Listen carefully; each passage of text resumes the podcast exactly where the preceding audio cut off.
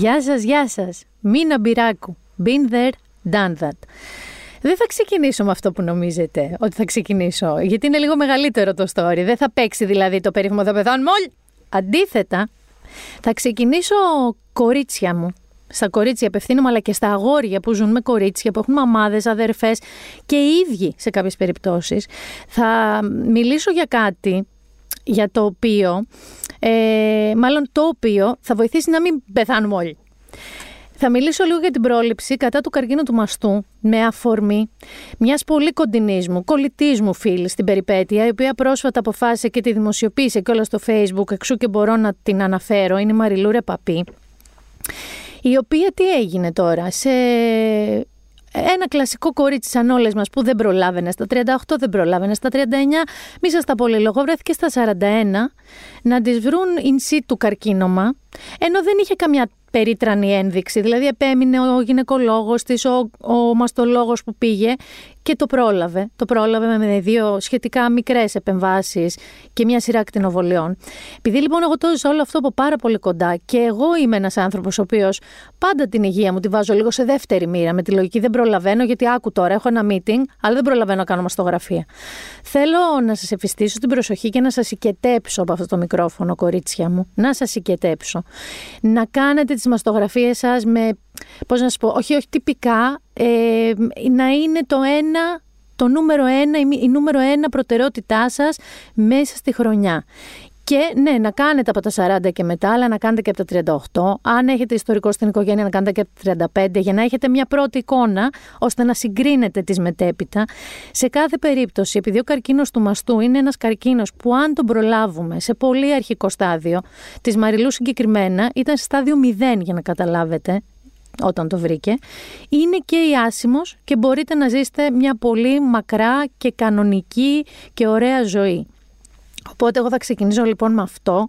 Είμαστε ακόμα στα πλαίσια του μήνα, Οκτώβριος, είναι ο μήνας ε, που είναι για την πρόληψη κατά του καρκίνου του μαστού. Επομένως, είμαστε ακόμα μέσα σε αυτό το μήνα και θα ήθελα τώρα που ακούτε αυτό το podcast, αν τυχόν δεν έχετε κάνει για φέτος μαστογραφία. Αν τυχόν έχετε αμελήσει, έχετε αργήσει, τώρα τώρα που μιλάμε πώς πατήστε, podcast είναι, πάτε κλείστε το ραντεβού, κάντε μου μεγάλη χάρη, θα σας αγαπάω διπλά γι' αυτό. Κλείστε το ραντεβού για τη μαστογραφία σας και ξαναπατάμε play και συνεχίζουμε. Εδώ είμαστε εμείς. Επομένως, το πρώτο πράγμα που σας λέω σήμερα είναι πώς να μείνουμε ζωντανοί. Πάμε στο δεύτερο πράγμα, που πάλι αφορά το να μείνουμε ζωντανοί, αλλά ας πέσει να μιλήσει ο κύριος λίγο. Έχουμε πρόβλημα. Ο κορονοϊός επεκτείνεται, θα πεθάνουμε όλοι. Εγώ λοιπόν, τώρα που ηχογραφώ αυτό το podcast, έχω μείνει στο νούμερο 1564.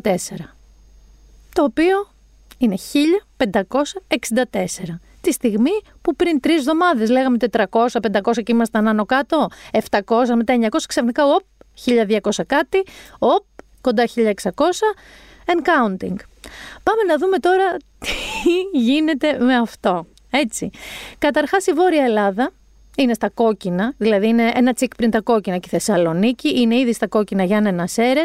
Θέλω να σας πω ότι ποιος έξυπνος δεν ξέρω, ονόματα δεν θα πω, είχε σχεδιάσει ότι θέλει πολύ φέτος να πάει στα Γιάννενα και στο Μέτσοβο και εγώ. Εγώ δεν θα πάω προφανώς, γιατί και να πάω δεν θα με αφήσουν να φύγω. Ε, η Θεσσαλονίκη, είδα εικόνες ε, τώρα το πρωί. Ε, μιλάμε για ώρε που ξέρω εγώ πηγαίνουν από το μέγαρο μουσικής μέχρι δεν ξέρω πού, στην παραλία της Θεσσαλονίκης, για να κάνουν rapid test, διότι είναι ένα βήμα πριν το lockdown. Έτσι. Η Αττική είναι αυξημένη και αυξάνεται. Δεν είναι ακόμα στην κατάσταση της Θεσσαλονίκης. Εδώ θα κάνω μια παρένθεση αστερίσκο. Έτσι. Για να βρίσω λίγο τους χειμωνάκιδες που ε, χαρήκατε με την προσωρινή κακοκαιρία. Ε, οι ειδικοί το λένε, όχι εγώ, ότι ένας από τους λόγους που στη Βόρεια Ελλάδα έχει αρχίσει και καλπάζει ανεξέλεγκτη κατάσταση είναι το κρύο. Είναι οι πρώτες περιοχές που κρυώνουν στη χώρα μας. Όσο ακόμα λοιπόν εμείς μπορούμε ακόμα να βουτάμε στο νερό, παρεμπιπτόντω εγώ την Κυριακή πήγα για μπάνιο. Και θα πάω και αυτή. Λοιπόν, όσο ακόμα η θερμοκρασία μας είναι τέτοια που να μπορούμε να μένουμε έξω ωραία στον ήλιο και να κυκλοφορούμε ήρεμα και ωραία, είναι πολύ καλύτερα τα πράγματα. Πάμε τώρα σε δύο πράγματα που αφορούν την εκδήλωση του ιού.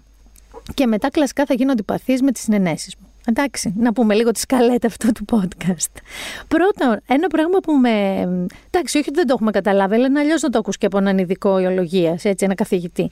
Εξήγησε ότι πλέον δεν μιλάμε για ένα έναν ιό που είναι μία λίμωξη. Κατάλαβες; Δεν είναι δηλαδή άντε κολλήσαμε COVID-19 τα πνευμόνια μας. Στην πραγματικότητα ορίζουν πια αυτό που συμβαίνει αν κολλήσεις τον COVID ως σύνδρομο. Σύνδρομο σημαίνει ότι ο συγκεκριμένος ιός πλήττει πολλαπλά όργανα και μάλιστα με πολύ μακροχρόνιες ε, επιπτώσεις. Δηλαδή πέραν του αναπνευστικού που είναι το πρώτο που χτυπάει εκεί κατοικοεδρεύει, ας πούμε ότι εκεί είναι η πρώτη του κατοικία, εντάξει, πάει στο νευρικό σύστημα στο αιματολογικό σου σύστημα. Δημιουργεί θρόμβους. Αυτό το έχουν πια παρατηρήσει οι περικαρδίτιδες που λέγαμε σε νέους ανθρώπους κτλ. Πάει στα νεφρά, πάει, σε, πάει στο γαστρεντερικό σύστημα. Πλέον πολλά, πολλά συμπτώματα έχουν να κάνουν και με μετούς και διάρειες μαζί με τον πυρετό, την κόπωση και το καθεξής. Άρα μιλάμε ότι όταν κολλήσεις τον ιό υπάρχει μεγάλη πιθανότητα να εμφανίσεις σύνδρομο, το οποίο επίσης δεν διαρκεί δεκαμερούλες, τα πόνερά του. Δηλαδή αν πληγεί το νευρικό σου σύστημα δεν παίρνει 10 μέρες να συνέλθεις. Μπορεί να παίρνει 6 μήνες, ένα χρόνο, μπορεί μερικά και τίποτα, ποτέ. Και φτάνω στο δεύτερο. Πάρα, πάρα, πάρα πολύ ανησυχητικό. Δεν ξέρω, ξέρεις, τον καθένα τον, τον πονάει εκεί που τον ε, βρίσκει η μία είδηση που μαθαίνει. Βγήκε λοιπόν μία έρευνα από το Imperial College του Λονδίνου, όπου τι είπανε, ότι ε, έμαθα και κάτι που δεν ήξερα. Ξέρεις εσύ ότι κάθε δεκαετία της ζωής μας χάνουμε περίπου 8% της ευφυΐας μας, του IQ μας; 8 μονάδες; Δηλαδή, άμα δεν έχεις αρκετές, τι γίνεται, μέχρι 60, γεια σα. Γι' αυτό είναι οι μεγάλοι άνθρωποι λίγο στέλιο ήρθες, εκεί που ήταν ξουράφια, ας πούμε, στα νιάτα τους. Γι' αυτό. Ακούστε όμως λοιπόν τώρα τι κάνει ο κορονοϊός. Λέει λοιπόν ότι δημιουργεί ο ορισμός ο ιατρικός, έτσι όπως τον λένε οι γιατροί, λέγεται εγκεφαλική ομίχλη.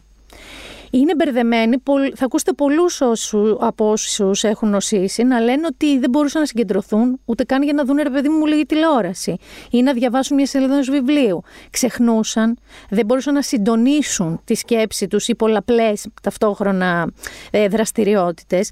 Αυτό λοιπόν λέει ότι ε, εάν νοσήσεις από τον κορονοϊό, υπάρχει περίπτωση να χάσεις λόγω του κορονοϊού και μόνο 4 με 8 μονάδες IQ, οι οποίες μπορεί να επανέλθουν, μπορεί και όχι. Άρα, αν εγώ είμαι τώρα 45, κολλήσω κορονοϊό, χάσω 8 μονάδες, είμαι από αυτές τις περιπτώσεις και μετά στην άλλη δεκαετία χάσω άλλες 8 στην ίδια δεκαετία, δηλαδή 16 μονάδες. Πού θα πάμε παιδιά, ε, δεν κατάσταση αυτή.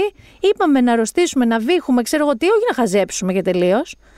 Όμως αυτά είναι τα δεδομένα. Άλλο δεδομένο είναι ότι πλέον έχουμε ένα μέσο όρο ηλικίας 36 ετών. Τα χαιρετήσαμε και τα 50 και τα 36 ετών μέσο όρο. Όπερ σημαίνει ότι έχουμε και πολλούς μικρότερους, νεαρότερους και μεγαλύτερους βέβαια. Οι οποίοι είναι και ασυμπτωματικοί ή με ήπια συμπτώματα, οι οποίοι όμως, θα σας δώσω ένα παράδειγμα που έδωσε μία λοιμοξιολόγος. Ότι αν ένας ασυμπτωματικός νέος μέχρι 30 ετών βρεθεί σε ένα κλειστό μπαρ με άλλους ε, αρκετούς, με συνοστισμό που δεν τηρούνται, ρε παιδί μου, οι κανονισμοί του ενός μέτρου, των τραπεζακίων κτλ., έχει δυνατότητα μέσα στο δύο ώρο να κολλήσει 100 άτομα. Καταλαβαίνετε αυτό τι σημαίνει για τη διασπορά. Δεν χρειάζεται να σας πω εγώ ότι αυτά τα 100 άτομα έχουν ένα σπίτι με οικείους τους, έχουν μια δουλειά που πάνε. Μπορεί επίσης να είναι ασυμπτωματική και τι θα γίνει, πιανού το πανηγύρι θα γίνει. Και ερχόμαστε τώρα στο σημείο που η Μίνα Μπυράκου θα γίνει αντιπαθής. Διότι Προφανώς θα το θίξω ε, νούμερο ένα, νούμερο ένα, νούμερο ένα. Το κάθε κράτος λοιπόν οφείλει οι οδηγίες που δίνει στους πολίτες του και το παράδειγμα που δίνει να είναι ολόσωστο. Έτσι, να είναι ο ηγέτης που δίνει τις σωστές πληροφορίες και το σωστό παράδειγμα στους ανθρώπους οι οποίοι εξαρτώνται από αυτόν. Οπότε θα κάνω μία στάση στην Εκκλησία. Αυτό που είδα του Αγίου Δημητρίου στη Θεσσαλονίκη η οποία ήταν μια λαοθάλασσα με, εγώ τα βλέπα σαν walking dead πια αυτούς τους ανθρώπους. Φορούσαν μερικοί καημένοι κάποιες μασκούλες, κυρίως στο σαγόνι, γιατί ως γνωστό από εκεί ξεκινά ο κορονοϊός. Αν δεν ξεκινήσει από το σαγόνι, από πού θα ξεκινήσει. Εκεί τη φοράνε όλοι, όπως βλέπω. Λοιπόν, αν η πολιτεία δεν μπει, δεν συνεννοηθεί με την Εκκλησία, με τους Μητροπολίτες, δεν ξέρω, αρχιμανδρίτες, τι είναι, δεν ξέρω και τα αξιώματά τους, να πούνε όλοι και να πούνε στους πιστούς που πάνε στην Εκκλησία ότι θα φοράτε όλη μάσκα. Σωστά, μέχρι τα μάτια εν ανάγκη και θα τηρείτε αποστάσεις. Δουλειά δεν κάνουμε. Δουλειά δεν γίνεται.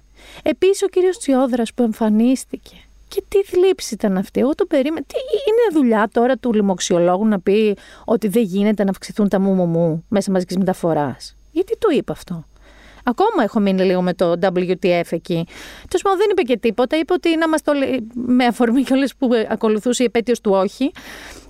Είπε λίγο ότι ξέρεις, να είχαμε να λέγαμε η συνείδησή μας, τίποτα δεν είπε βασικά. Είπε βοήθειά μας. Εγώ αυτό άκουγα όλη την ώρα. Φτάνω λοιπόν τώρα στο διατάφτα. Είχα πολύ πρόσφατα, πριν δύο μέρες, έναν ας πούμε διαπληκτισμό, μια διαφωνία με μια κοπέλα, η οποία μου είπε, βρέθηκε στον περίγυρό μου, όχι κοντά μου, σώζοντα, δεν θέλω γουρλώσει μάτια, η οποία μου είπε ότι όχι έχει πάει μία φορά, που ούτε καμία δεν δικαιολογώ, ότι πηγαίνει σε αυτά τα after parties που είχαμε πει. Μία κοπέλα λοιπόν, η οποία είναι 35 ετών, καθόλου σοβαρή κατά τη γνώμη μου μέχρι τώρα. Ε, ε, Είδες που θυμάσαι που σου είχα πει την λίγο IQ test, το, ο κορονοϊός. Και μου λέει το και το και λέω συγγνώμη να σε ρωτήσω κάτι. Με ποιο σκεπτικό το κάνεις αυτό; Δεν, δεν υπάρχει κάποια δικτατορία που έχει απαγορεύσει απλώς τη διασκέδαση στην νεολαία. Γίνεται για κάποιο λόγο. Δηλαδή, εσύ πηγαίνεις εκεί ούσα σίγουρη ότι όλοι αυτοί που είναι εκεί δεν έχουν COVID, κάνετε τεστ πριν μπείτε. Rapid, τι κάνετε; Όχι, μου λέει και ακούω σώζονται και μονευαίνεται μα το κεφάλι, σαν δικαιολογία, γιατί δεν βλέπεις τι γίνεται στις εκκλησίες. Και μου γυρνάει το μυαλό. Βλέπω τι γίνεται στις εκκλησίες. Με κάνει έξαλλη αυτό που γίνεται στις εκκλησίες. Δεν πηγαίνω λοιπόν στις εκκλησίες. Με την ίδια λογική θεωρώ εγκληματίες αυτούς οι οποίοι ανοίγουν τα μπάρ τους ή οργανώνουν τα πάρτι και βλάκε επικίνδυνους αυτούς οι οποίοι πηγαίνουν. Γιατί τι, δεν κρατιέστε, τα έχουμε ξαναπεί. Δηλαδή, ωραία, άντι και η εκκλησία είναι να μην ποτεί για πέταμα. Έτσι, και είναι, δεν τηρούν τίποτα. Αυτό σου δίνει εσένα άλλο να κολλήσεις. Δηλαδή, μιλάμε για ευθεία μεγατόνων. Έτσι λοιπόν, οι ξένες χώρες, οι άλλες χώρες, από τις οποίες συνήθως παίρνουμε παραδείγματα να σας θυμίσω ως προς τα μέτρα, η Γαλλία τα κλείσει όλα. Γενικό lockdown. Οπότε, επειδή δεν πρόκειται να δείτε σύντομα, όχι μπιστρό, όχι πύργο το Άιφελ, σας είχα πει δείτε και το Emily Paris. Σας τσαντίζει, δεν σας τσαντίζει, είναι το μόνο Παρίσι που θα δείτε το τωρινό. Η Γερμανία προχώρησε σε ένα lockdown των περιττών, όπως είπε, δραστηριοτήτων, όπως είναι, παιδιά, ακούστε τώρα να δείτε τα μπαρ. Τα μπαρ η εστίαση σου λέει ρε παιδί μου, είμαστε αυτή τη στιγμή στα κόκκινα. Θα αφήσω ανοιχτά τα εμπορικά καταστήματα να ψωνίζεις, θα αφήσω ανοιχτές κάποιες άλλου τύπου δραστηριότητες, αλλά κλείνουν όλα και γυμναστήρια νομίζω κλείσαν και διάφορα. Για ένα διάστημα, μέχρι να συμμαζευτεί η κατάσταση. Για να μην φτάσουμε όμως λοιπόν εκεί και λέτε ότι φταίγανε μετά οι εκκλησίες και οι γέροι, το ίδιο φταίτε. Γιατί συνήθως θέλω να ξέρετε ότι όλοι αυτοί οι οποίοι πάνε στα σπικίζι, ε, θεωρούν ε, θλιβερούς ρε παιδί μου αυτούς τους πιστούς που δεν μπορούν να μην μεταλάβουν. Συγγνώμη, εσένα τι σε κάνει, σε κάνει λιγότερο θλιβερό που πας και χώνεσαι καταγόγια και υδρώνεις ουρλιάζοντας με το δίπλα σου. Αλήθεια. Σε κάνει λιγότερο θλιβερό εσένα, αλλά θλιβερό τον παππού που θέλει να μεταλάβει. Όχι, όχι, όχι, το ίδιο. Ακριβώς το ίδιο είστε. Απλά θέλω εγώ να το ξέρετε και ίσως προλάβουμε μειώνοντας τέτοιες δράσεις από εδώ και από εκεί βέβαια, να γλιτώσουμε παιδιά το lockdown, το οποίο όσο να είναι, το ματάκι μας το κλείνει. Και να πούμε ότι βιώσαμε αυτή τη βδομάδα που σας είπα πέραν ε, των καλοκαιράκιδων και χειμωνάκιδων, βιώσαμε και την αλλαγή της ώρας. Δεν έχω προσαρμοστεί ακόμα για κανένα λόγο. Είναι 7 το απόγευμα και νομίζω είμαι στο γραφείο και λέω τι, γιατί έκατσα πάλι μέχρι τις 9 τη νύχτα εδώ πέρα Παναγία μου και κοιτάω και είναι 7 παρά 20. Ε, κάπως δεν, δεν το έχω αυτό. Βέβαια το πρωί είναι ωραία που ξυπνάς νωρίς και έχεις ξημερώσει και δεν είναι ηλίκια απ' έξω να ουρλιάζουν στη βεράντα σου. Και ε, θέλω λοιπόν τώρα, μια και λέμε για κορονοϊούς, να πάμε σε μια άλλη χώρα, η οποία είναι στην τελική της ευθεία για τις εκλογούλες της.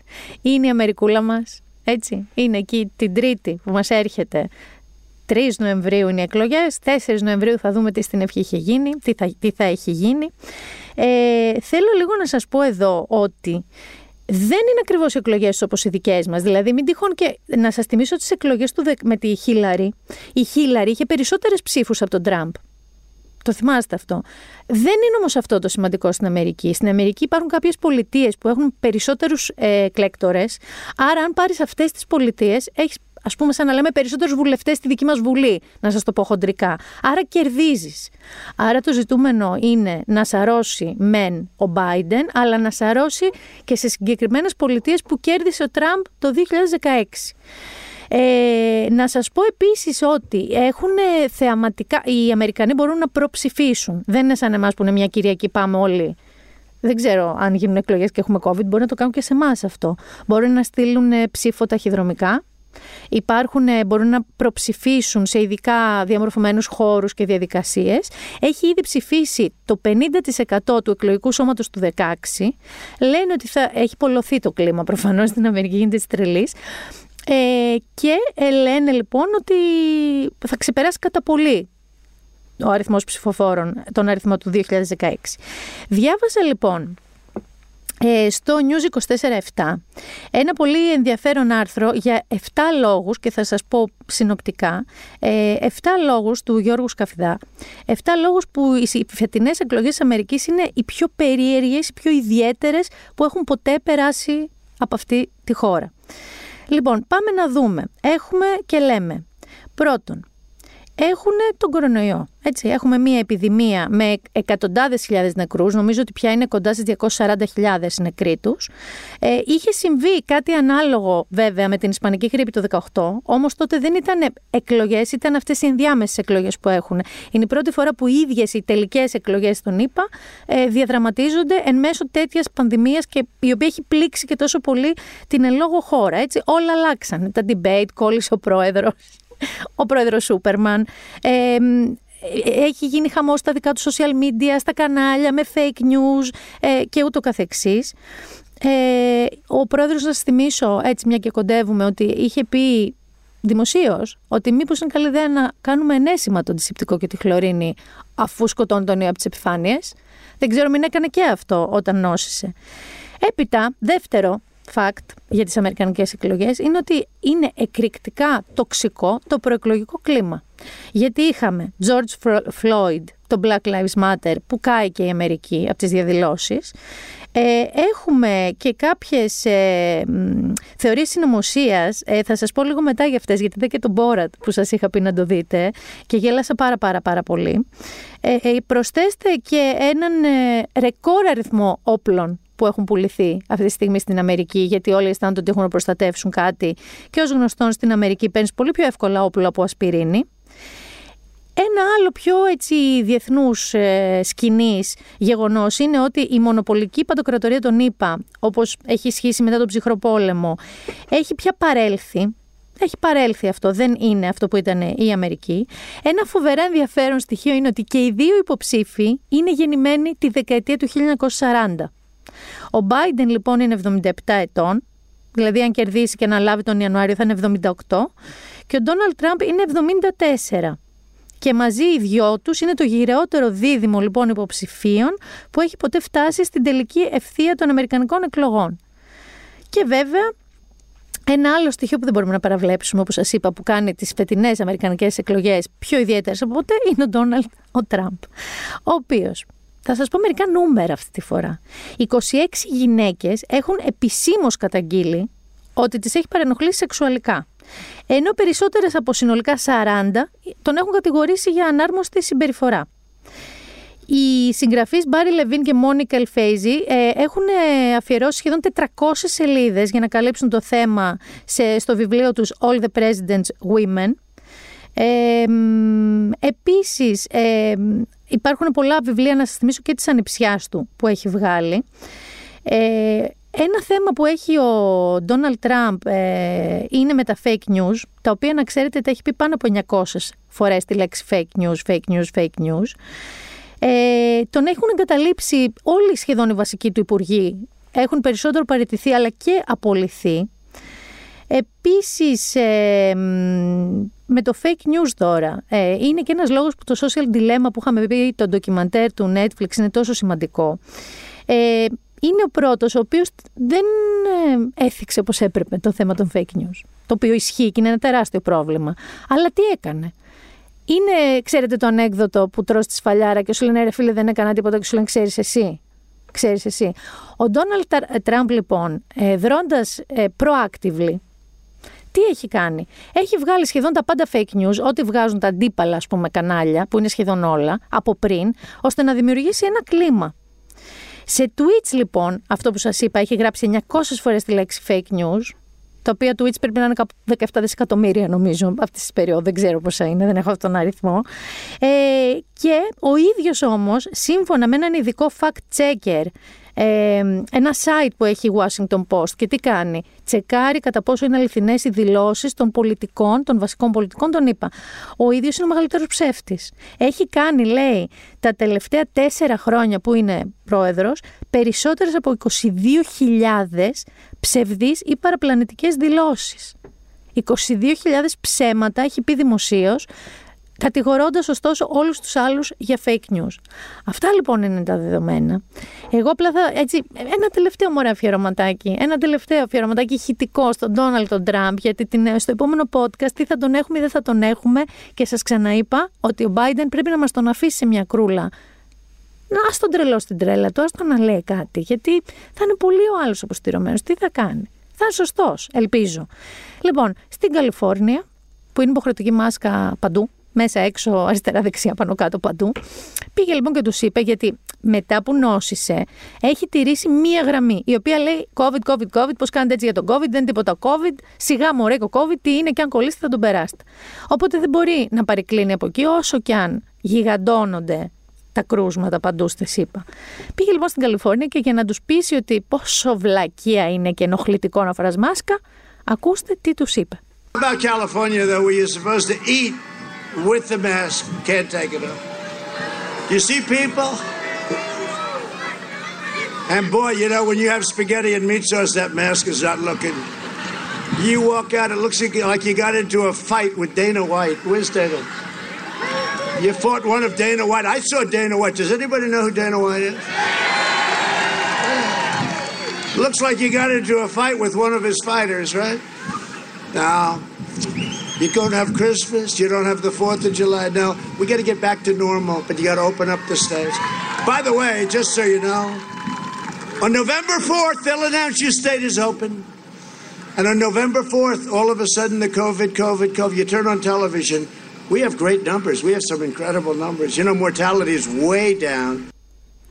Τους είπε λοιπόν ότι πόσο δύσκολο είναι να φας μακαρόνια αυτό που έχουν το meatball σπαγκέτι με κόκκινη σάλτσα, κοινώς στα δικά μας σαν σουτζουκάκια με μακαρόνι, με μάσκα. Και πώς τα δείχνεις μετά. Γιατί η αλήθεια είναι ότι αν, δεν, αν υπάρχει ένα επιχείρημα εναντίον της μάσκας, είναι αν φας κοκκινιστό, τι γίνεται με τη μάσκα σου.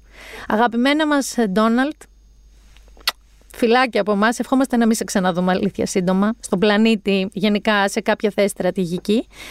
Αντίθετα, ευχόμαστε μια καλή σταδιοδρομία στον κύριο Τζο Biden, ο οποίος δεν ξέρω αν είδατε το tweet του για την ε, δική μας επέτειο της 28 Οκτωβρίου. Twitter λοιπόν, today we celebrate ε, συγγνώμη, θα σας το μεταφράσω κατευθείαν. Ότι σήμερα γιορτάζουμε την 80η επέτειο of Ochi Day, Όξι έχει γράψει με, με X, αλλά όχι Day. Και λέει ότι οι Έλληνες ενέπνευσαν τον ελεύθερο κόσμο όταν αντιστάθηκαν στην εισβολή του στρατού του Μουσολίνη και ότι αυτό το γενναίο πνεύμα των Ελλήνων ζει ακόμα και πρέπει λέει να θυμίζει σε όλους μας, όλους τους, έχω μια διαφωνία αλλά εντάξει, ε, να θυμίζει σε όλους τους ότι πρέπει να σταθούν γενναίοι και να κάνουν το δικό τους ας πούμε κομμάτι στην προστασία της δημοκρατίας. Προφανώς αυτό το λέει για να κράξει και τον Τραμπ. Έτσι. Και λέγοντας για τον Τραμπ, θα κλείσω λίγο με Μπόρατ που σας έταξα, γιατί το είδα. Ε, ίσως η σκηνή με το Ρούντι Τζουλιάνι στο κρεβάτι με την υποτιθέμενη κόρη του Μπόρατ είναι από τις πιο cringe σκηνές που έχω δει ποτέ. Δηλαδή είναι από αυτές που ντρεπόμουν, ντρεπόμουν, έλεγα βρέρα μου λιμέντο. Βρε δεν ντρέπεσαι, ξάπλωσε παιδιά και έβαλε το χέρι του μέσα στο παντελόνι του κανονικά. Δηλαδή ήταν λίγο συχαμένο. Όχι λίγο, ήταν συχαμένο βασικά. Ε, και με αφορμή λοιπόν τον Μπόρατ, ο Ντόναλτ Τραμπ, φυσικά όταν βγήκε ο Μπόρατ, τον οποίο τον περνάει τον Τραμπ γενεές 14 αυτόν, τον Τζουλιάνι, τον Μάικ Πένς, τον ε, αντιπρόεδρό του, και βγήκε τέλος πάντων τον Ντόναλτ Τραμπ και τον είπε creep το Σάσα Μπάρον. Και ο Σάσα Μπάρον τουίταρε Ντόναλτ. Εκτιμώ την ε, δωρεάν ε, δημοσιότητα που δίνεις στον Μπόρατ. Παραδέχομαι ότι ούτε εγώ σε βρίσκω αστείο. Γιατί είπε ότι είναι creep και δεν είναι καθόλου αστείο ο Μπόρατ. Παραδέχομαι λοιπόν ότι ούτε εγώ σε βρίσκω αστείο. Ωστόσο, όλος ο κόσμος γελάει μαζί σου, ενώ δεν είσαι αστείος. Πάντα ε, ψάχνω ανθρώπους, ε, χαρακτήρες να παίξουν τους ε, ρατσιστές βλάκες ε, και επειδή θα χρειαστείς μια δουλειά μετά τις 20 Ιανουαρίου, πάρε με τηλέφωνο. Αυτά λοιπόν για τις αμερικανικές εκλογές. Και λίγο πριν υποδεχτώ το, το σημερινό μας ε, καλεσμένο, ο οποίος είναι πάρα πάρα πολύ ιδιαίτερος, θέλω να σταθώ και σε μια καλή είδηση. Ένα καταπληκτικό καινούριο κομμάτι που θα ακούσουμε αμέσως τώρα λίγο, ο, από τον Good Job Nicky, ε, είναι Έλληνας σε ξένο στίχο, φανταστική παραγωγή από την Cobalt Music. Μου θυμίζει προσωπικά Frank Ocean που είναι από τους πολύ αγαπημένους μου και όπως μου έστειλε ο Good Job Nicky και από τους δικούς του ο οποίος θα το πω γιατί το έχουν πει όλοι. Όχι ότι έχει καμία καμία διαφορά ότι κάνει. Το παιδί είναι υπερταλαντούχο. Είναι και γιος του Γιάννη Πάριου και της Σοφίας Αλιμπέρτη. Είναι ο Πιτσυρικά ε, ε, αυτός γιος του Πάριου, για να πούμε λίγο ότι το μήλο πέσε κάτω από τη μιλιά κτλ. Εντάξει, ο πατέρας του μας έχει δώσει μνημειώδη κομμάτια. Όμως, ο Good Job Nicky, γιατί θα συνεχίσω να το λέω με το όνομα που έχει επιλέξει ο ίδιος για τον εαυτό του, το καλλιτεχνικό, δείχνει να έχει φανταστική φωνή, φανταστικό στίχο, προσέξτε και το στίχο, ε, και πιστεύω θα έχει πολύ πολύ μέλλον και αν όχι εδώ, Νίκ, θα έχεις έξω σίγουρα. Σιγουράκι όμως. Συνήθως αρχίζω και σας κάνω ένα πρόλογο για τον καλεσμένο ή την καλεσμένη που έχω. Λέω, είναι καλό παιδί, πολύ τάλαντος, πολύ φέρνο, πολύ δεν ξέρω τι, με πολλές ιδιώτε. Δεν θα σας πω τίποτα αυτή τη στιγμή. Θα βάλουμε πρώτα ένα τραγουδάκι που κάτι μπορεί να σας υποψιάσει και θα πάμε κατευθείαν να τον υποδεχτούμε. Μπορεί να καταλάβετε από τη μουσική που έπαιξε. Ε, Όπως λέει ο Λέτερμαν στη δική του εκπομπή στο Netflix που λέει ο επόμενος καλεσμένος μου δεν χρειάζεται συστάσεις. Δεν χρειάζεται. Οπότε θα, θα προχωρήσω στο διατάφτα. Γεια σου Δημήτρη Κουλέ. Γεια σου Μίνα Μπυράκου. Τι κάνεις; Προσπαθώ, καλά είμαι. Θέλω να σας πω, επειδή είμαστε πάνω πολύ ειλικρινείς, πες αυτό το podcast και ξεπροστιαζόμαστε, ότι αυτή η συνέντευξη γίνεται φορώντα μάσκες αμφότερη. Και, τις μάσκες. Και τις μάσκες. Εδώ έχουμε. Η δική του μάσκα είναι για έμπολα πιθανότατα. Η δική μας είναι λίγο πιο απλή. Και μία απόσταση που ούτε αγκώνε δεν έχουμε ακουμπήσει. Όχι. Αν και γνωριζόμαστε 20 χρόνια. Πολλά, ναι. 20. 20. Είναι από τις εποχές των περιοδικών κτλ. Οπότε θέλω να σας πω ότι έχω και μια γενικότερη εικόνα για τον Δημήτρη σε σχέση με εσάς που τον βλέπετε μόνο στην τηλεόραση πρώτη φορά.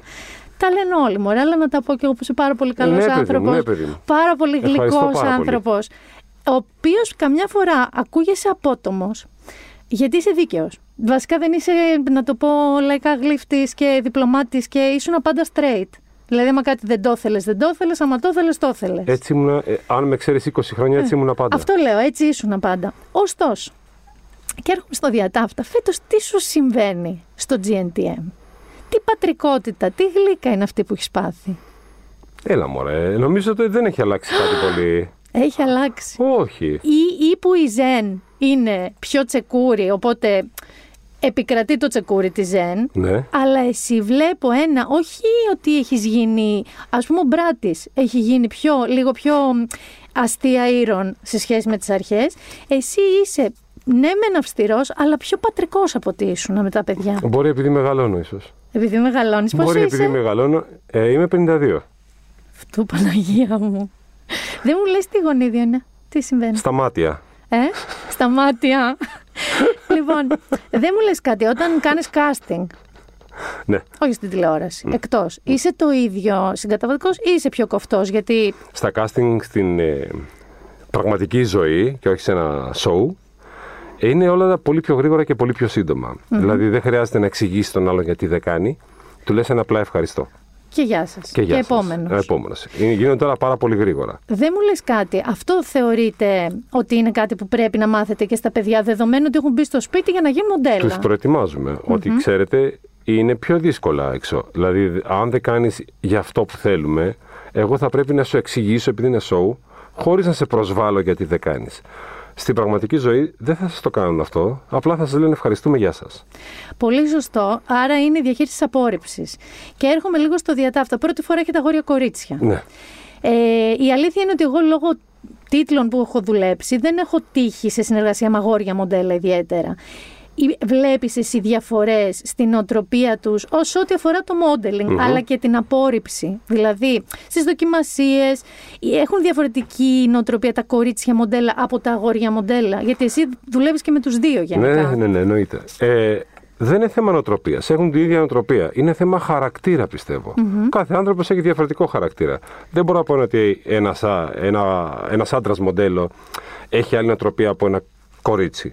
Στους μέσα τώρα τους συγκεκριμένους που έχετε, ε, αν μπορούσες να, να μου πεις μια γενική διαφορά. Εντάξει, δεν είναι ωραίο να γενικεύουμε, αλλά σίγουρα έχεις δει μια γενική διαφορά στους συγκεκριμένους παίχτες που έχετε φέτος. Γιατί έχουν μείνει πολλά γόρια. Ναι. Ε, και είναι λίγο πιο fighters. Είναι λίγο πιο, δηλαδή, ό,τι τους δίνετε το κάνουν. Η δεν... αλήθεια είναι ότι προσπαθούμε να αφυπνίσουμε λίγο τα κορίτσια γιατί έχουν επαναπαυθεί, το βλέπετε κι εσείς. Ενώ τα αγόρια το έχουν πάρει πιο ζεστά το θέμα και το προσπαθούν πιο πολύ. Πάρα πολύ. Και αγόρια που δεν είναι μοντέλα όπως Και πολύ ο, όμορφοι. ο Τυροκόμος, ο αγαπημένος μου. Αλήθεια, λες. Ο Ξέρεις, Παναγιώτης. θα σου πω γιατί. Γιατί είναι ε, κανονικά από το πουθενά, δεν έχει καμία καμία σχέση. Δεν έχει καμία Βολεύτηκα. σχέση. Έκανε, έκανε το σταυροπόδι το 1,92. Από πόσο είσαι. 92. Ε, Είδες το πέτυχα. Και 84 κιλά. Έχω φορέσει. δε- Σκορπιός με λέον. Τι άλλο θα με ρωτήσετε, ρε παιδιά; Όχι, απλά διαπίστωση. Έχω φορέσει 14 πόντους παπούτσι και πάλι τίποτα. Ούτε, ούτε αφαλό. Ε, παπούτσι 48. Εντά- Κορίτσι, δεν ξέρω, σα ενδιαφέρει τι ζώδιο, παπούτσι, σημειώστε τα αν σας ενδιαφέρει. Ερώτηση τώρα. Εμένα μου αρέσει λοιπόν ο τυροκόμος, γιατί είναι τελείως από το πουθενά. Κυριολεκτικά δεν είχε καμία σχέση με το χώρο. Έχει έρθει, έχει ακούσει ό,τι του λέτε. Φαίνεται δηλαδή μέρα με τη μέρα. Και έχει καταφέρει, ας πούμε, με την πισίνα που ήταν τώρα τις προάλλες, σοκαρίστηκα. Τα βλέπεις. Ε, φανατικά.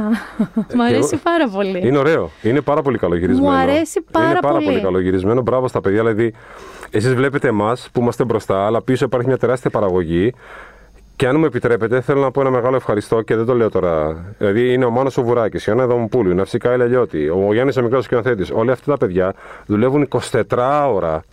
24 ώρα για να πάμε εμείς μπροστά να πούμε Γεια σας. Αλλά όλοι πίσω 24 ώρες έχουν κάνει δουλειά. Τεράστια. Το οποίο θέλω να πω ότι φαίνεται, διότι ε, φέτος έχετε κάτι ε, εξωπραγματικές ε, δοκιμασίες. Παιδιά, παιδιά, και με τη δυσκολία, ε. Αυτό λέω, αυτό Λόγω είναι μια COVID. παραγωγή με μεγάλα Πο- πολύ, κοχώνες. Πολύ, πολύ κοχώνες, πολύ Κοχώνες. και πολύ budget και πολύ δυσκολία γιατί δεν μπορούμε να κάνουμε τα εξωτερικά τα location που θέλαμε πάρα πολύ να κάνουμε, να είναι και πιο εντυπωσιακό γιατί λόγω COVID δεν επιτρέπεται, δεν είναι πολύ εύκολο. Ε, Παρ' όλα αυτά πρέπει να γίνουν κάποια concept που να είναι πολύ εντυπωσιακά και να είναι και σε safe περιβάλλον, να μην έχει επαφή με κόσμο, να μην είμαστε έξω πολύ. Δεν είναι εύκολο. Δεν μου λες κάτι τώρα, ε, σε ό,τι αφορά το καλημέρα σας που λες εσείς καλησπέρα σας, γεια σας που βγαίνετε μπροστά.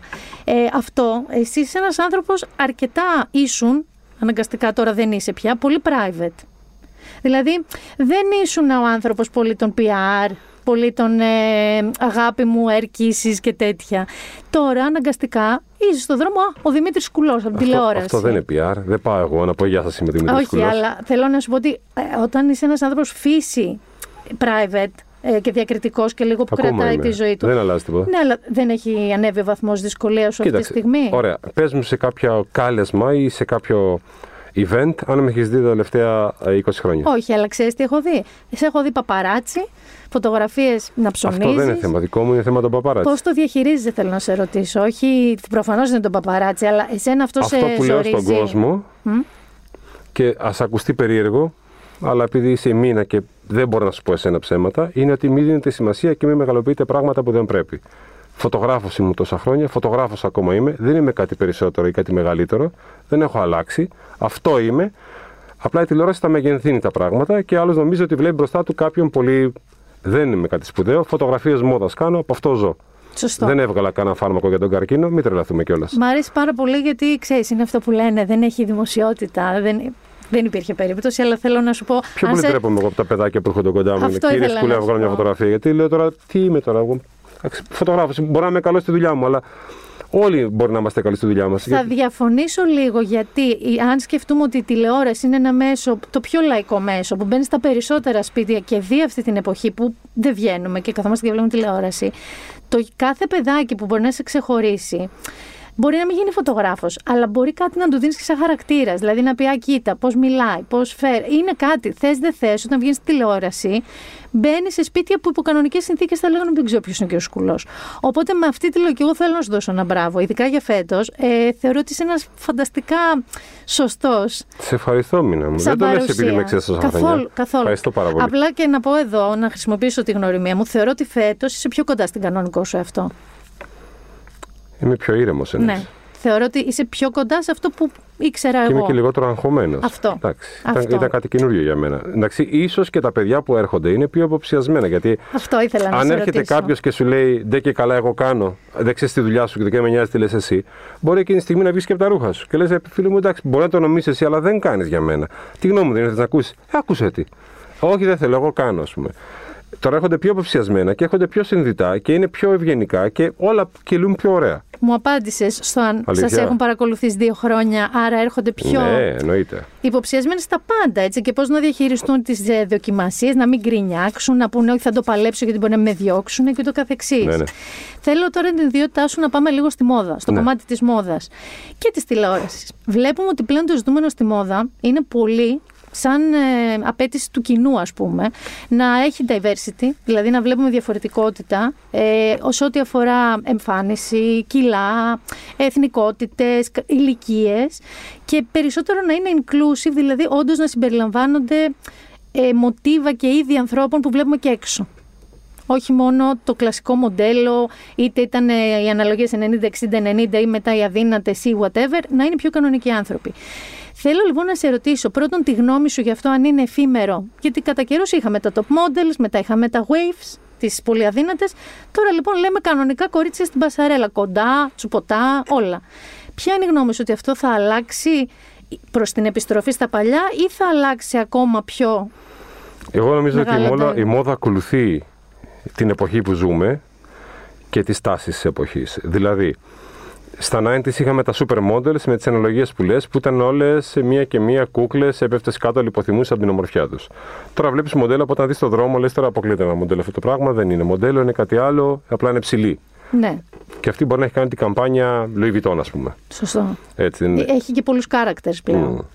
Ε, αν σου έλεγα ότι πριν 5 χρόνια, 6 συζητάγαμε και σου έλεγα η μόδα θα πάει σε αυτό που είναι τώρα, θα με πίστευες; Όχι. Ούτε εγώ θα το ξέρα. Άρα Όχι. δεν μπορώ να ξέρω τι θα γίνει μετά από 5 χρόνια. Ξέρω ότι απλά ακολουθεί ένα ρεύμα της εποχής που θέλει και diversity μοντέλα, μοντέλα θέλει και characters, θέλει και ε, πιο plus size όπως λέμε, αλλά η κυρίως αγορά είναι το high fashion.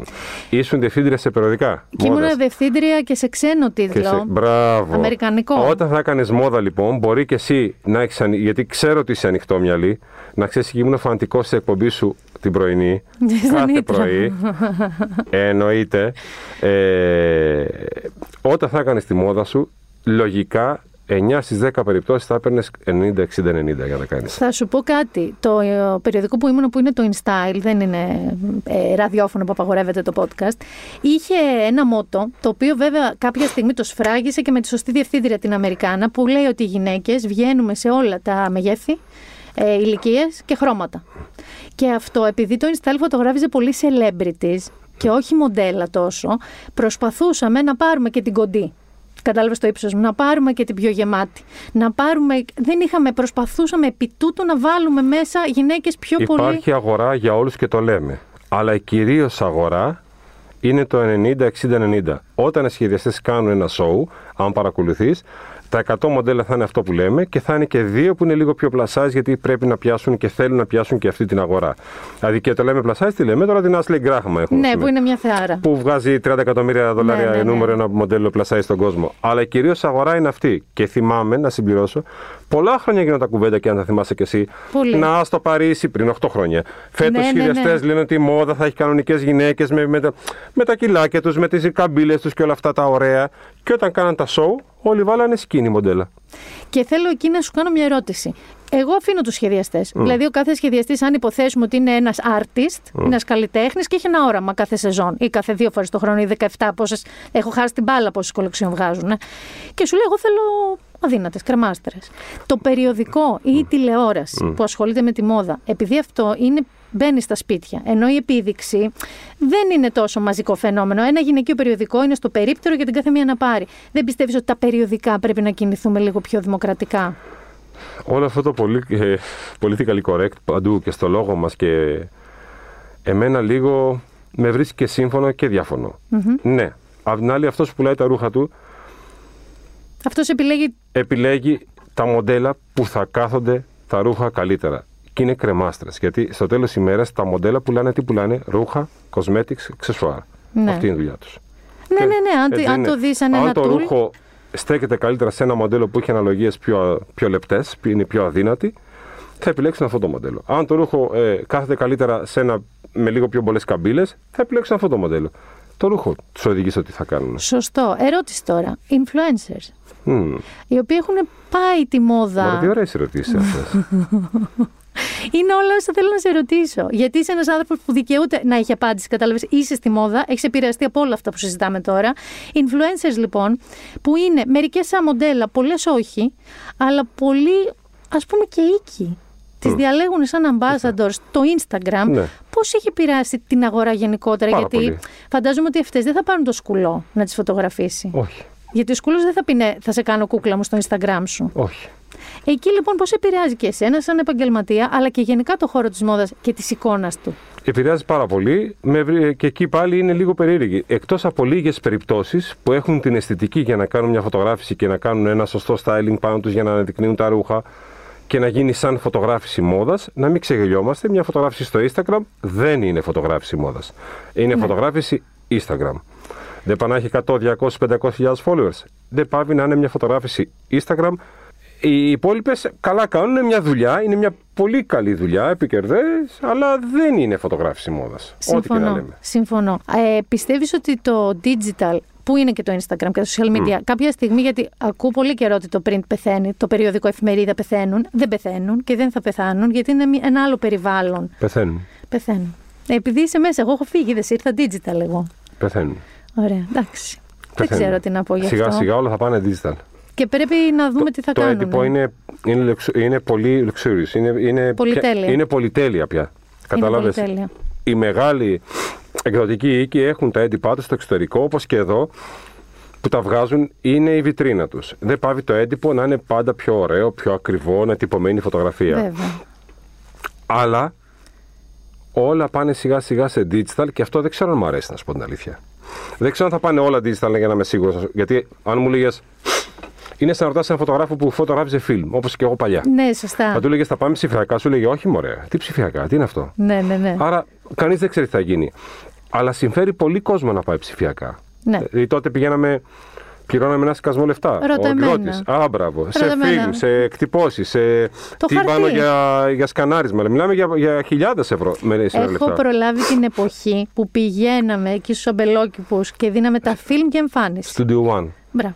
Ή τσουδερός. Τσουδερό. Στο τσουδερό πηγαίνατε. Ναι. Μα και εγώ το πρόλαβα. Αυτό. Άρα τώρα έχω προλάβει εποχές που για να τυπωθούν είχαμε χαρτοκοπτική Κατάλαβες και τι γίνεται. στέλναμε. Ενώ τώρα φωτογραφίζεις τώρα και σου λέει ο διευθυντής του περιοδικού σε μία ώρα τα θέλω. Ακριβώς. Γιατί βγαίνουμε. πάει- Πρέπει να, πρέπει να τυπώσουμε.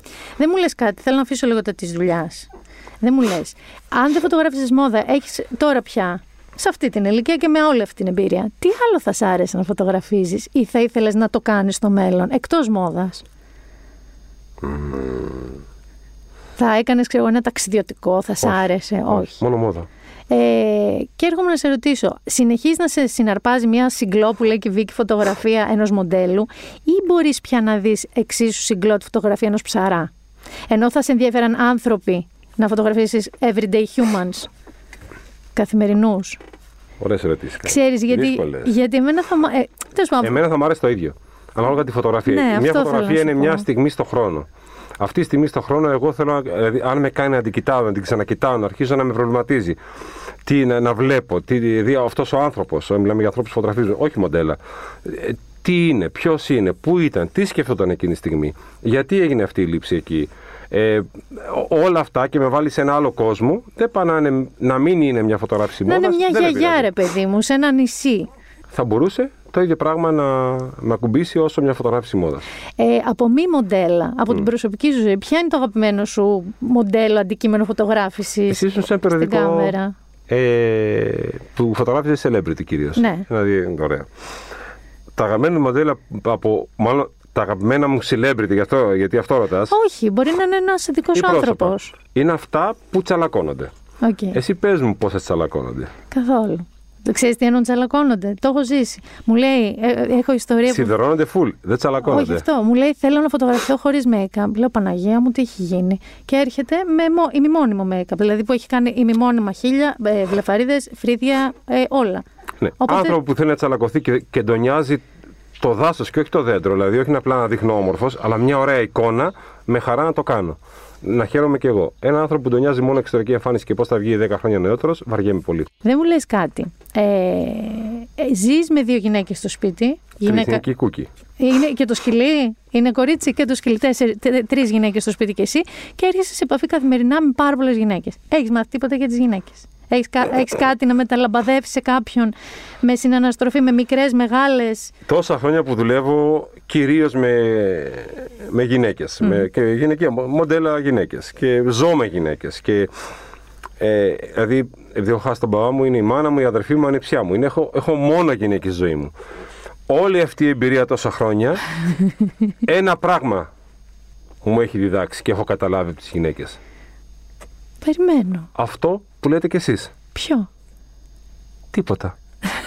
αυτό το υπέροχο, τι έχεις, τίποτα. Ισχύει αυτό. Δεν θεωρείς, δεν θεωρείς ότι είμαστε όμως πολύ περίπλοκα όντα και φανταστικά ταυτόχρονα; Πολύ. Και δυνατά; Δεν εννοείται. Εγώ έκανα αυτή τη δουλειά επειδή λατρεύω τις γυναίκες. Αυτό. Εννοείται. Δεν μου λες κάτι. Αλλά Επίσης, το τίποτα ισχύει. Ε; Το τίποτα το ισχύει. τίποτα ισχύει. Παιδιά, ναι, μπορεί να σας φανεί, δεν ξέρω, γιατί ξέρεις, πλέον πρέπει να προσέχουμε τα λεγόμενά μας εξιστικό, αλλά η αλήθεια είναι ότι εγώ όταν θέλω το silent treatment, η σιωπηλή ε, ας πούμε, δολοφονία που του κάνω, όταν εκνευρίζομαι και μου λέει τι έχεις, τι έχεις, του λέω τίποτα πέντε φορές και μετά ανοίγω το στόμα μου και ακούει όσα θα προτιμούσα να έχει ξανακούσει τίποτα στο τέλος. Δεν μου λες κάτι. Ε, στη σχέση σου με τη γυναίκα σου, Μάλιστα. είστε πολλά χρόνια μαζί. Είμαστε 16 χρόνια μαζί. Για τα τωρινά δεδομένα του πώς χωρίζουν οι άνθρωποι και παντρεύονται, μπορεί να είστε και έναν αιώνα, είναι τα 16 χρόνια. Πώς το κρατάς, γιατί και λόγω φόρτου εργασίας λείπει συνέχεια και λείπει συχνά, αλλά και ο χώρος τώρα που συνεργάζει είναι ότι φωτογραφίζει συγκλονιστικές γυναίκες day in, day out, κάθε μέρα. Όμως η γυναίκα σου, που έχω δει μερικές δηλώσεις σου και συνεντεύξεις, είναι προφανώς ένας τρομερά ισορροπημένος άνθρωπος, η οποία πρέπει να είναι και ο άνθρωπος που την αγαπάς για το είναι της, για αυτό που σου δίνει και για αυτό που είναι. Και θέλω να σε ρωτήσω πώς το κρατάτε όμως ζωντανό μετά από 16 χρόνια και με το παιδί και με τη δική σου δουλειά. Ας ξεκινήσουμε από το πολύ βασικό που αυτή η σχέση είναι 16 χρόνια μια χαρά και δόξα τω Θεώ να συνεχίσει για όσα χρόνια ζούμε. Και πάντα, εγώ το εύχομαι. Είναι ότι το βασικό είναι ότι με ανέχεται. Ναι. Γιατί εγώ είμαι ο θερμοκέφαλος, ο, ο γκρινιάρης, ο... εγώ βασικά ό,τι έχω το λέω δεν το σκέφτομαι. Okay. Ε, ό,τι έχω θέλω να το βγάλω από μέσα μου. Δεν μπορώ να Και ας πάει όπου να είναι. Και ας πάει όπου να είναι. Μπορεί να έχω δίκιο, άδικο, δεν το ξέρω. Απλά θέλω να το πω και θα το πω. Η, η τζέλα μου που θέλει να τη φωνάζω Μαριά Ζελαντινέ. Όχι, το, το τζέλα είναι υπέροχο. Το τζέλα Δέλτα είχε φουγάρα. Ακριβώς. ε, η τζέλα μου λοιπόν είναι ένας άνθρωπος που έχει μια πολύ. Ένα, από τα πιο ωραία μυαλά που έχω γνωρίσει. Είναι ο άνθρωπος που, συμβολε, που συμβουλεύομαι, είναι ο άνθρωπος που θα με ηρεμήσει, που θα με ακούσει που όταν με δει ότι εγώ μπορεί να έχω 150 προβλήματα στη δουλειά, ε, εκτός τα τηλεοπτικά, τις φωτογραφίες αυτά, γιατί ξέρεις, η δουλειά πια είναι, δεν είναι δύσκολη, δεν είναι εύκολο. Αυτή η δουλειά πια είναι πάρα πολύ δύσκολη. Δεν είναι εύκολα τα πράγματα όπως πριν 20 χρόνια, 15. Είναι πολύ δύσκολα. Ε, απλά ξέρει ότι πώς θα με βοηθήσει, πώς θα με ηρεμήσει, τι θα μου πει και πάντα έχει μια ωραία λογική που ταυτίζεσαι και σε βοηθάει. Πάντα, πάντα, πάντα θα, θα μου πει μια, δηλαδή μια κουβέντα θα μου πει και θα, θα πω ρε μου το. Τι φλερτάρεις, τι φλερτάρεις ακόμα. Γίπινγκ. Τις έκανα, έκανα χθες το βράδυ και δεν έπιασε. Δεν τη βγάζεις, κάνα λουλούδι να την κάνεις μια βόλτα, να της πεις ρε παιδί μου πόσο όμορφη είναι. Το κάνετε ακόμα έτσι. Τη μεγαλώνουμε εμείς, χωρίς ναι. καμία βοήθεια. Ο μπαμπάς και η μαμάκα. Οπότε δεν είναι πολύ εύκολο να αφήσουμε το παιδί και δεν το έχουμε συνηθίσει. Βγαίνουμε όλοι μαζί. Τέλειο. Άντε, μια στο τόσο θα βγούμε το τζελάκι μου. Αλλά ε, είμαστε όλοι αυτοκολλητάκι. Είμαστε όπου και να πάμε, είμαστε μαζί. Ε, φανταστικό. Δεν μου λες, βλέπει GNTM μικρή, δεν την αφήνεις; Ε, τα Σαββατοκύριακα σε επανάληψη, γιατί οι καθημερινές πάει σχολείο, πάει Δευτέρα Δημοτικού και, και κοιμάται. Και δεν μου λες, τι σου λέει; Σου είχε πει ποτέ για κάποιον, ας πούμε, φέτος από τους συμμετέχοντες ότι αυτός μου αρέσει πολύ. Ε, το άτιμο, της αρέσει ένας. Ποιο; Δεν την κάνω. Δεν, θα σου πω όνομα γιατί θα νομίζει ο κόσμος ότι θα με κατάλαβες. Άντε ότι... καλέ. Όχι, όχι.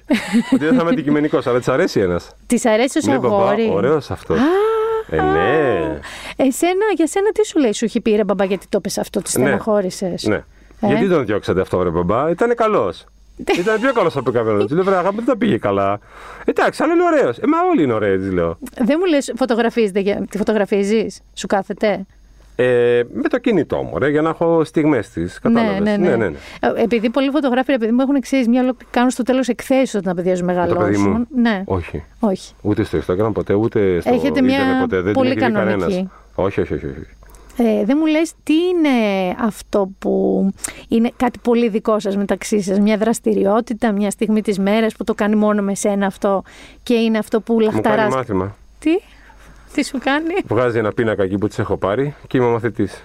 τι σου Είμαι ο μαθαίνει. μικρός Δημήτρης. Τα πάντα. Από αγγλικά, μαθηματικά, γραμματική, όλα. Και είναι και τόσο αυστηρή. Μιλάμε, υποφέρω. Τη λέω, παιδάκι μου, έτσι σου φέρονται και εσένα, γιατί μου φέρες έτσι; Δεν μαθαίνεις γρήγορα, μου λέει, δεν τα καταλαβαίνεις. Ε, φανταστική. Βέβαια, ξέρεις, παιδιά μου είπαν κάτι που έχουν στην πέμπτη δημοτικού πλέον. Ε, σοκαρίστηκα. Ε, μιλάμε τώρα για κάτι μαθηματικά και κάτι ιστορίες, καμία σχέση πολύ με εμάς. δύσκολα, παιδιά. Είναι πάρα πολύ Πάρα δύσκολο. πολύ δύσκολα. Τη διαβάζεις; Τη διαβάζεις; Ή σε η Τζέλα. διαβάζει; Α, Η Τζέλα που έχει τελειώσει το πάντιο λίγο πιο πάνω Ναι. από εσά εδώ. Και εγώ όταν προλαβαίνω, αλλά πιο, πιο πολύ λογι- προλαβαίνει η Τζέλα και το κάνει. Και είναι και πολύ κέρφερο. Ε, με- μέσα σε όλο αυτό, το παιδί, δουλειά, δουλειά, έχεις κάτι που σε κάνει σαν να χαλαρώνεις, κάνα άθλημα, βλέπεις κάτι στην Τα τηλεόραση; έκοψα όλα λόγω COVID. Τα... Α, χωρίς COVID, τι είναι κάτι που μπάσκετ απολαμβάνεις; Έπαιζες μπάσκετ. Τρεις αγώνες την εβδομάδα. Έλα ρε εσύ. Ναι. Ε, άλλο, καμιά ε, πας σινεμά, σειρές έχεις δει καθόλου τελευταία; Βλέπω, ναι. Ποια είδες; Πες μου Τελευταία. αλήθεια, εγώ, εγώ Ναι, ναι, ναι, ναι, τελε- στεγνώσει. ε, θα σου πω κάτι. Όχι, όχι, είναι- δεν βλέπω, βλέπω σειρές που είναι τόσο χαλαρές γιατί βάζω την τηλεόραση και κλει- να κλείσει μόνη της και κοιμάμαι. Οκ. Και οπότε θέλω κάτι, μια, χα- μια μπουρδίτσα να με Ναι, χαλαρώσει να μην κοιμηθώ. έχει- Τελευταία βλέπω το Lucifer. Υπέροχος είναι. Είναι ακριβώς αυτό που είπες. Και να δεις πέντε Γιατί μου δεν επεισόδια θέλω να μετά. προβληματίσω το βράδυ 12 η ώρα για να ξενυχτήσω. Θέλω κάτι να βάλω να κλείσει, να μουρμουράει και να κοιμηθώ. Το ξέρεις ότι τα κορίτσια τρελαίνονται γι' αυτό. Πεθαίνουν. Αλήθεια, λες. Εγώ ε, δεν του γούστου μου πολύ. Πεθαίνουν, Ποιος είναι κόβονται. το γούστος σου, εσύ; Ποιος είναι το Για γούστο. πες Κάντε τε. Ο, δηλαδή, άμα πω εγώ τώρα ντροπή μου. Ο πρώτος μου ήρθε στο μυαλό να πω. Ναι. Ο Μικ Τζάγκερ. Κίνκι. Παιδιά, δεν ξέρω γιατί μου ήρθε αυτό. Δεν ξέρω. Δεν μου έρχεται κανένας άλλος τώρα και τα κόλλησα. Μάλιστα. Μ' αρέσει και αυτό τον. ε, ο Άνταμ Τέρνερ μ' αρέσει. Μάλιστα. Ε, δεν ξέρω, μου αρέσουν κάτι περίεργη τύπη Εντάξει. εμένα. Μ' αρέσει και ο Άρης που είμαι μαζί, μ' αρέσει και αυτός. Όχι σαν τον Μικ Τζάγκερ Ποιος είναι ο όμως. Άρης; Ο φίλος μου. Α, ο σύντροφός Άρης. μου, είναι ο Άρης μου. Να το πω και αυτό, γιατί όλο, τώρα θα ακούσει Μικ Τζάγκερ και θα μου πει ό,τι να είναι. Δεν μου λες κάτι, τελευταίο. Ναι. Ε, η κόρη σου θα μεγαλώσει. Μμ. Θα πάει teenager. Μμ.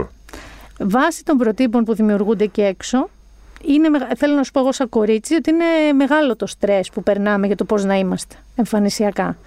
Ε, δεν θα δεις ποτέ πολύ σπάνια αγόρι να παθαίνει νευρική ανορεξία, πολύ σπάνια θα δεις αγόρι να παθαίνει ότι είμαι άσχημη πλαστικές στα 17 στήθους, μύτης κτλ. Πολύ, πολύ σπάνια.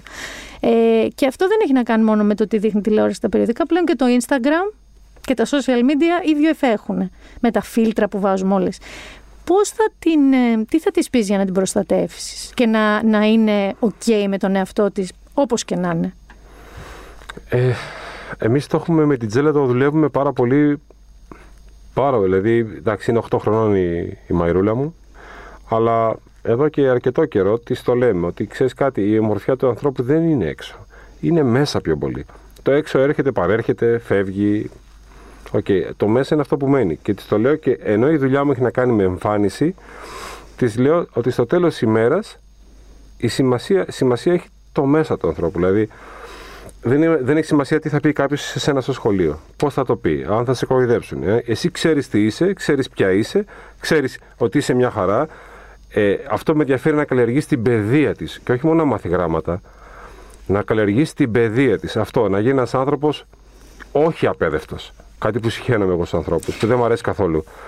Τι- Ε, τι μου, είναι; δώσεις, μου δώσεις μια φανταστική φάση όσο όσον ξέρει, γιατί έκραζα στο προηγούμενο podcast, ήταν στο Α, δεν προηγούμενο. άκουσα, Ε, είχα εκνευριστεί τόσο πολύ που τα, φε, τα φετινά σας, ε, η φετινή σας φουρνιά έχει πει από το. Ε, ο Μάρλον Μπράντο, δεν ξέρω ποιος είναι, δεν είχα γεννηθεί τότε. Δεν νομίζω μόνο δική μας. Όχι, Όλη η νέα όχι. γενιά Εννοώ, είναι αυτό εννοώ ε, με αφορμή την ηλικία που έχετε Ναι, μέσα. όλη η νέα τις γενιά είναι ηλικίες. έτσι. Εκνευρίζομαι πάρα πολύ με αυτό. Και εγώ αυτό λέω ότι η παιδεία είναι οι σπουδές, οκ. Είναι να διαβάσεις και πέντε βιβλία, να δεις και πέντε ταινίες. Είναι γενική. Είναι μια κουλτούρα αυτό που λέμε, όχι παιδεία. Και σε κάνει να έχεις αισθητική και να φέρεσαι και ανάλογα. Νομίζω αυτό ισχύει. Να μην τους ξαναφήσετε off the hook που λένε, άμα σας λένε δεν ξέρω ποια είναι η cure. Να τους βάλετε άσκηση στο σπίτι να μάθουν. Τους πήγανε ταινίες, τους πήγανε διάφορα για Βέβαια. να εκπαιδευτούν. Έτσι πρέπει. Τους έχουν πάει. Δεν μου λες κάτι τώρα, ε, δεν έχω καμία ελπίδα. Ξέρω ότι εντάξει, όλα αυτά είναι γυρισμένα, το ξέρει ο κόσμος. Άρα κάπου όπου να είναι θα είναι και ο τελικός. Όπου να είναι, ποτέ είναι ο τελικός που θα δούμε. Κοντά. Κοντά. Εγώ το μόνο που θα σε ρωτήσω, το μόνο που θα σε ρωτήσω, γιατί δεν- δεν πρόκειται να μου πει τίποτα, είναι η εξέλιξη που εμείς δεν έχουμε δει ακόμα. Του ποιοι μένουν, φεύγουν και τι γίνεται. Είναι κοντά σε αυτά που είχες εσύ υπολογίσει στην αρχή ότι κάπως έτσι θα πάνε; Ενώ έχεις, αισθάνεσαι ότι έχεις πέσει μέσα στην πρώτη εκτίμηση των παιχτών που τελικά καταλήγουν να, νικου- να νικήσουν ή να είναι στην πεντάδα, τριάδα κτλ; Ή έχεις και κάτι που σε σόκαρε και είπες δεν το είχα. Έχω και κάποιους που δεν τους το είχα. Μ' αρέσει αυτό. Αυτό μου αρέσει γιατί εσύ. Είτε κορίτσι είτε αγόρι, δεν λέω ότι Ναι, είναι. όχι, δεν με αλλά- νοιάζει αυτό. Ναι, δεν το είχα. Δεν το είχα. Ε, Είναι τρομερή εξέλιξη που έχουν. Η αλήθεια είναι, δεν το, δεν το πίστευα κι εγώ και δεν το ότι το κάνω για, επειδή συμμετέχω σε ένα σοκ και πριν από καλά λόγια. Αλλά το πριν, πώς ξεκίνησαν, πρώτες φωτογραφίσεις με το που θα δείτε εσείς μέχρι τον τελικό, είναι άλλα παιδιά. Εγώ δεν το πίστευα. Είναι άλλα μοντέλα. Ε, είναι εγώ- μοντέλα βασικά. Ναι, τώρα. αυτό πήγα να σου πω. Είναι η πρώτη χρονιά που κάνουν τόσο αλματό. Δηλαδή δεν ασχολείστε τόσο με το τι είπε τάδε στην τάδε και ο τάδες στον τάδε.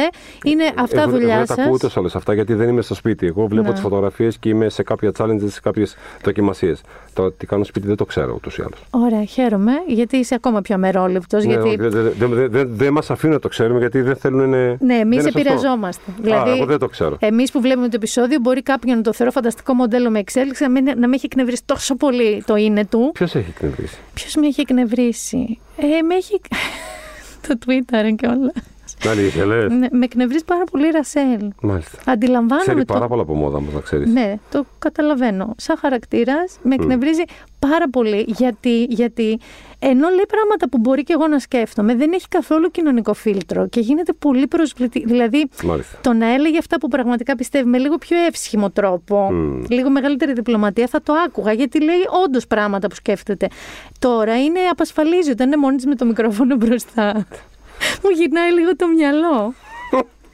αλλά εντάξει. Αναγνωρίζω κάποια πράγματα στην κοπέλα, αλλά με εκνευρίζει. Αυτό ήθελα να πω. Εγώ θα σου πω απλά αυτό ξανά ότι ξέρει πάρα πολλά από μόδα. Είναι πάρα πολύ διαβασμένη. Είναι η πιο διαβασμένη από όλους. Όντως. Ναι, παιδί μου. δουλεύει. Αυτός ήταν διευθύντρια σε που μια κόβονται εισαγωγή. τα κορίτσια, ο Αντρέ, Αντρέας. Δούλευε και δουλεύει υπεύθυνη διευθύντρια κάπου σε μια εισαγωγική εταιρεία και καταστήματα που εισάγουν, που είναι εισαγωγέα του Ραφ Σίμον, του Ρικ Owens. Άντε ρε εσύ. Οπότε καταλαβαίνεις αν ξέρει η κοπελά ή όχι. Ξέρει. Ο Αντρέας που κόβονται όλα τα κορίτσια. Για τον Αντρέα Κοντόλ τα κορίτσια. Ο Αντρέας δεν είναι που είχε το σγουρόμαλι και το ισιώσατε μισιωτική. Ναι. Αυτός. Ναι, ωραίος. Πεθαίνουνε. Όχι Ωραίος κόβονται. Παρακολουθώ εγώ στα social. Πεθαίνουν. Ωραίος είναι, ναι, πολύ. Είναι. Αυτός ξέρει από μόδα ή από modeling; Το Μάρλον Μπράντο δεν τον ήξερα, να σου το πω. Από μόδα μόδα, μόνο η Ρασέλ νομίζω ήξερε. Άκου τώρα. Άκου τώρα. Δηλαδή, ρωτώντας τα παιδιά ότι ε, βλέπετε περιοδικά μόδας. Ποια, αλλά τι περίμενε να ακούσετε τώρα, παιδιά, αφού όλοι είναι μέσα από το κινητό τους και με το τάμπλετ τους. Τι να παρακολουθούν. Επειδή αρχίζουμε και όλοι στέλνουμε προς θυμάσαι χαράλαμπε συνέντευξη. Πω, πω, πω. Και δεν θέλω να πάμε εκεί, γιατί θεωρώ ότι είσαι ένας άνθρωπος ο οποίος είσαι και ευπροσάρμοστο. Δεν ξέρω αν το θες εσύ για σένα. Εγώ σου εύχομαι να μείνεις στην τηλεόραση λίγο ακόμα, μέχρι να μην θες εσύ να είσαι. Γιατί είσαι πολύ καλός. Ε, Αλήθεια. Ναι. Σε ευχαριστώ πάρα Είσαι πολύ πιο φρέσκος από τηλεοπτικά πρόσωπα που έχουμε βαρεθεί να είναι στην Δεν το τηλεόραση. ξέρω. Ευχαριστώ πάρα πολύ. Στο λέω εγώ. Σε ευχαριστώ πάρα πολύ που ήρθες εδώ με τη Εγώ μάσκα ευχαριστώ. για τον Και συγγνώμη να έμπολα. ακούμε λίγο θαμπά, αν και θα φροντίσει ο, Ο ηχολήπτης μας. ο ηχολήπτης μας, γιατί φοράω τη μάσκα αυτή το κτηνάρι εδώ και μπορεί να ακούμε λίγο μουντά. Να Συγγνώμη. μείνεις, να μείνεις υγιής, γιατί δεν τα πάμε καλά στην Αθήνα. Όλοι να μείνουμε υγιείς. Σε ευχαριστώ. Εγώ ευχαριστώ. Σε Μίνα μου. ευχαριστώ πάρα πολύ. Εγώ ευχαριστώ. Ήταν ο Δημήτρης Κουλός, ήταν η Μίνα Μπυράκου, ήταν το Been There Done That. Δεν θα έχουμε σήμερα τη- το κομμάτι της pop κουλτούρας. Ε, σας είπα και στην αρχή να δείτε την- το Emily in Paris, γιατί δεν θα ξαναδείτε το Paris για πάρα πολύ καιρό. Δείτε και το Lucifer, αν είστε το είδος. Εγώ το έχω δει. Το έβλεπα ακριβώς όπως λες. Ένα-δύο επεισόδια πριν κοιμηθώ. Αυτό. Είναι τέλειος. Και θα πούμε για βιβλία την επόμενη φορά. Γεια σας.